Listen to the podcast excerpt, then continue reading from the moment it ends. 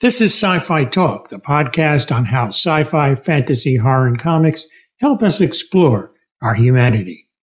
In this episode, we'll explore a new fantasy world of dragons with its author and creator. And then we'll go to the very real world at a micro level as we learn about the world of parasites.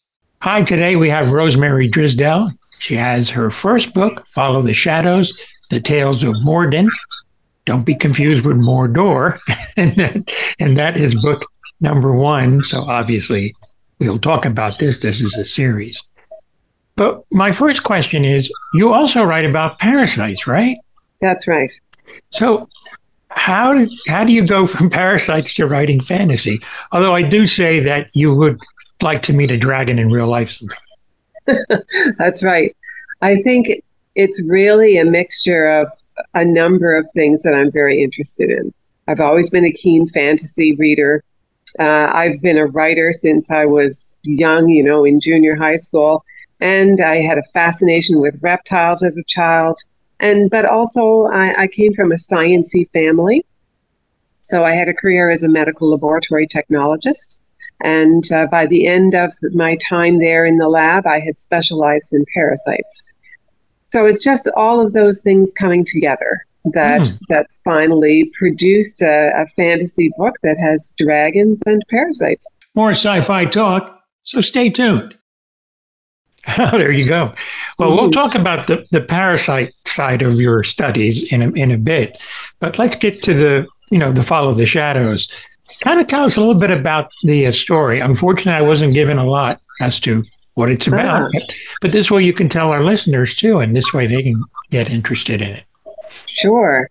The story is about a young teenage girl who she thinks of herself as Wiccan, but she's only beginning her Wiccan practice, so she's still learning. And in trying to acquire a crystal ball that she can practice with, she accidentally acquires something that's quite different. And when she tries to use it as a crystal ball, it catapults her into, we'll call it an alternate world. People might debate about whether it's part of our world, like another level of our world or another world. But anyway, it's certainly not home. And when she arrives in this other world, the first thing she encounters is dragons. So she has to learn to navigate the relationships with dragons. Some of them are friendly. Some of them are distinctly unfriendly. And of course, they have problems of their own. So in the beginning, she's very kind of focused on herself. She's focused on how can I get home?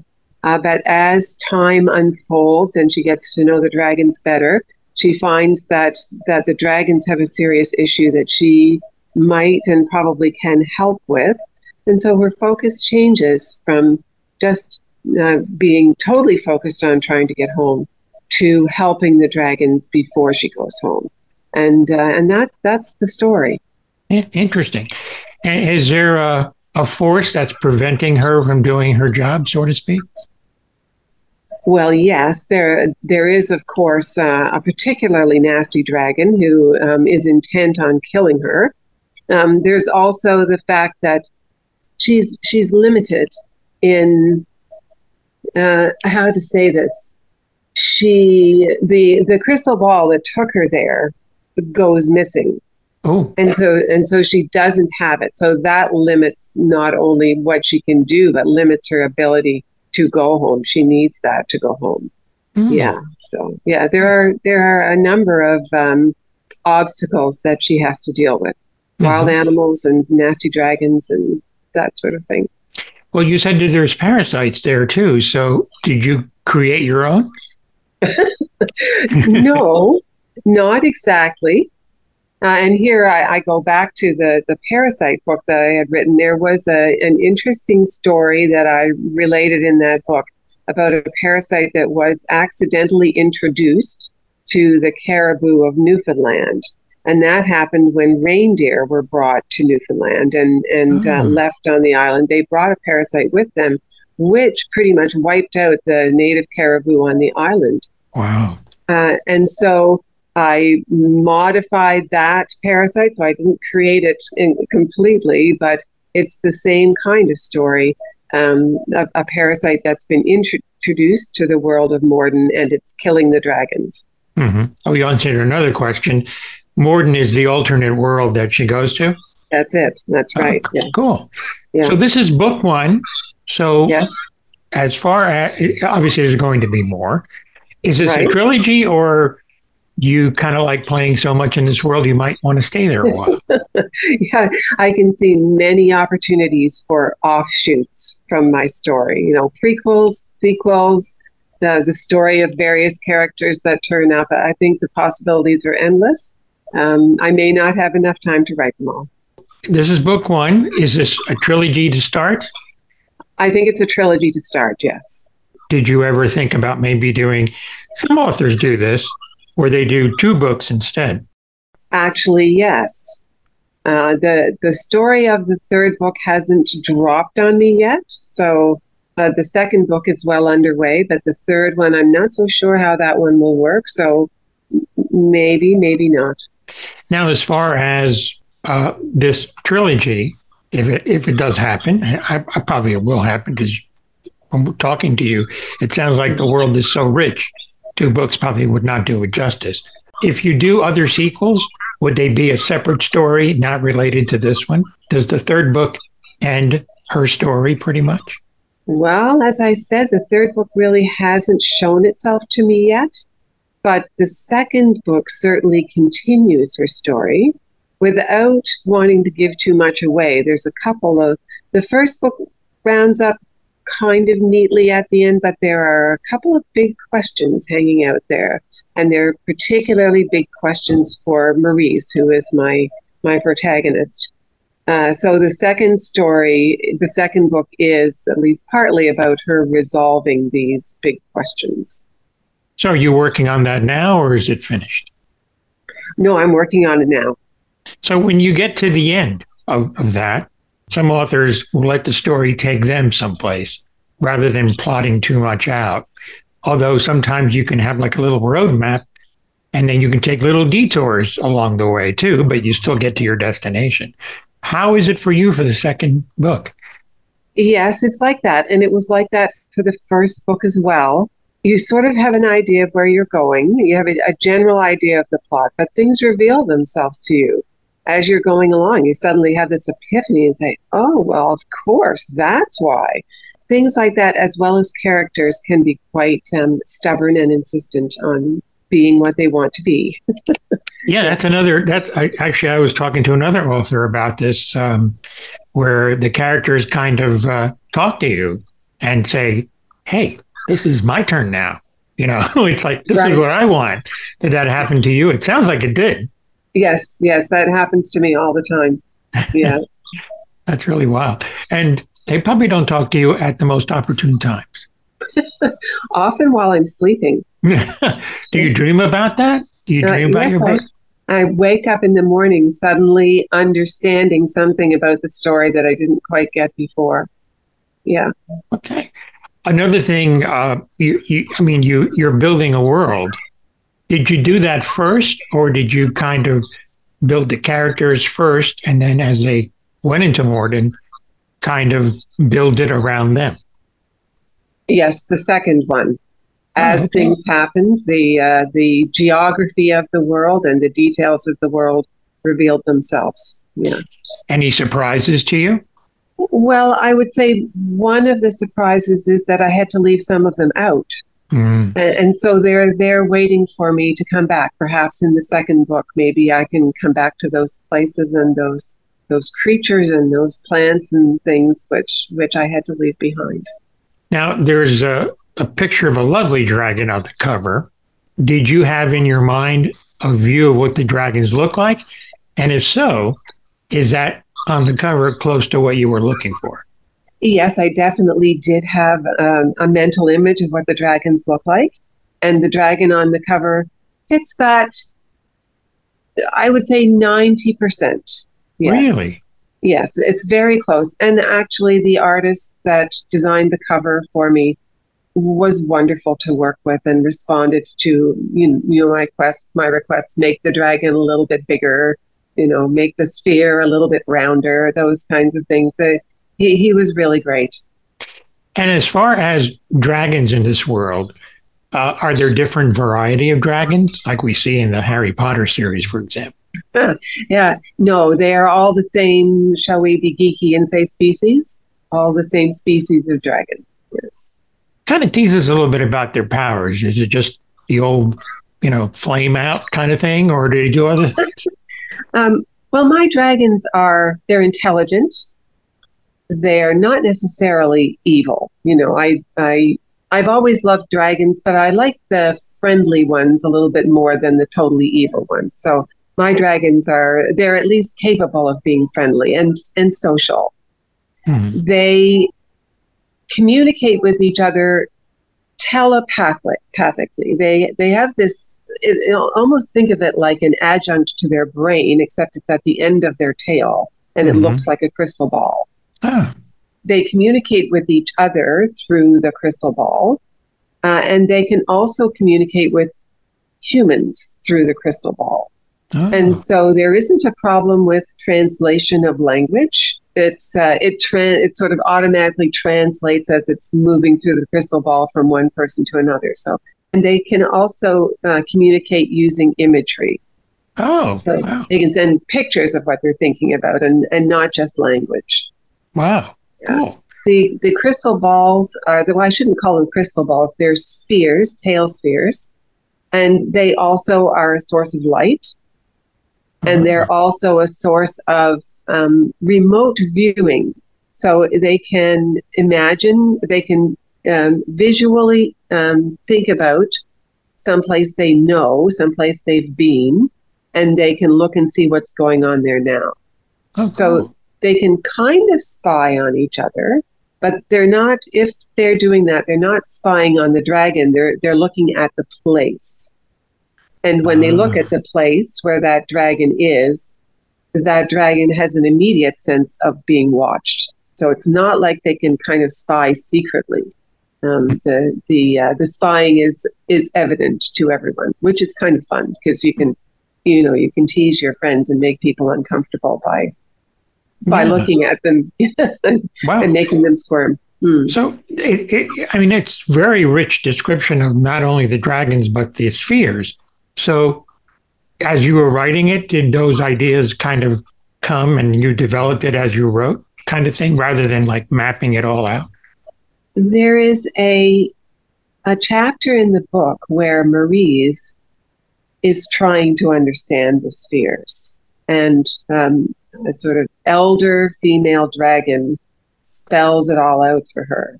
Uh-huh. And that was the point at which I fully understood, as that female dragon is saying, this is what you can do and this is what you can't do. That's when I really understood. But one thing I didn't mention was that, like I said, they're kind of like an extra brain. And so for the dragons, the idea that someone is walking around with one of these brains is very offensive. It would be like a human walking around with another human brain and saying, look what I can do with this. So they do not like the idea that these spheres are useful to humans as a separate kind of tool. That's interesting. Obviously brings up a lot of different issues. If it was a human thing, it would be a lot of different issues coming up. Absolutely. There. Yeah. So the second book, how far along are you? I'm about a third of the way through. Okay, so pretty early in the process at this point. Yes. There's a lot more in my head, but it just hasn't hit the page yet. I have more sci-fi talk coming up, so stay with me. So does it pick up right after the end of the first, or does it maybe time jump a little? It's about a year, a bit more than a year after the end of the first. Oh, fantastic. So, let's talk about your work with parasites. I mean, we all have them actually in our system already. That's right. But they're not the harmful ones. They can be good and they can be bad, like anything. Right. What's our biggest misconception about them? Oh, I think you just said it. The biggest misconception is that parasites are all bad and that, we want to avoid them at all costs. But actually, one of the points that I make in my book is that they're a very important part of life on this earth. And without them, well, there wouldn't be life on this earth. You know, that they're important. People do think they're horrific, and some of them are horrific. I'm not going to argue otherwise, but many of them are not all that horrific. And they're extremely interesting. If people could just set aside the yuck factor and look at the creature itself, I think they would be just absolutely amazed, amazed at the ways that these organisms, you know, make their way in the world, the things that they do, and the power that they have to change things. It's fascinating, really fascinating. What's the most common one, would you say? Well, now, you probably have a big debate amongst parasitologists about that one. You know, people say, well, this is the most common worm and this is the most common protozoan. I don't know if it's a question that's really possible to answer, but let me go here. Everybody over about the age of 18 and possibly younger has mites living on their forehead. So that obviously, from a human perspective, is extremely common and harmless. Really? Oh, yes. Wow. They live in your hair follicles, and they come out at night and walk around on your forehead and eventually go home. Yeah. Wow. I never knew that. Didn't know about that one, eh? Well, I'll tell you, they're not getting a lot of traction over here. they probably find that a lovely playground. I guess they do. It's a whole nother world, I'm sure. I mean, it's all perspective, and you know, it's very different. That's really wild. That's really, really wild. I never knew that.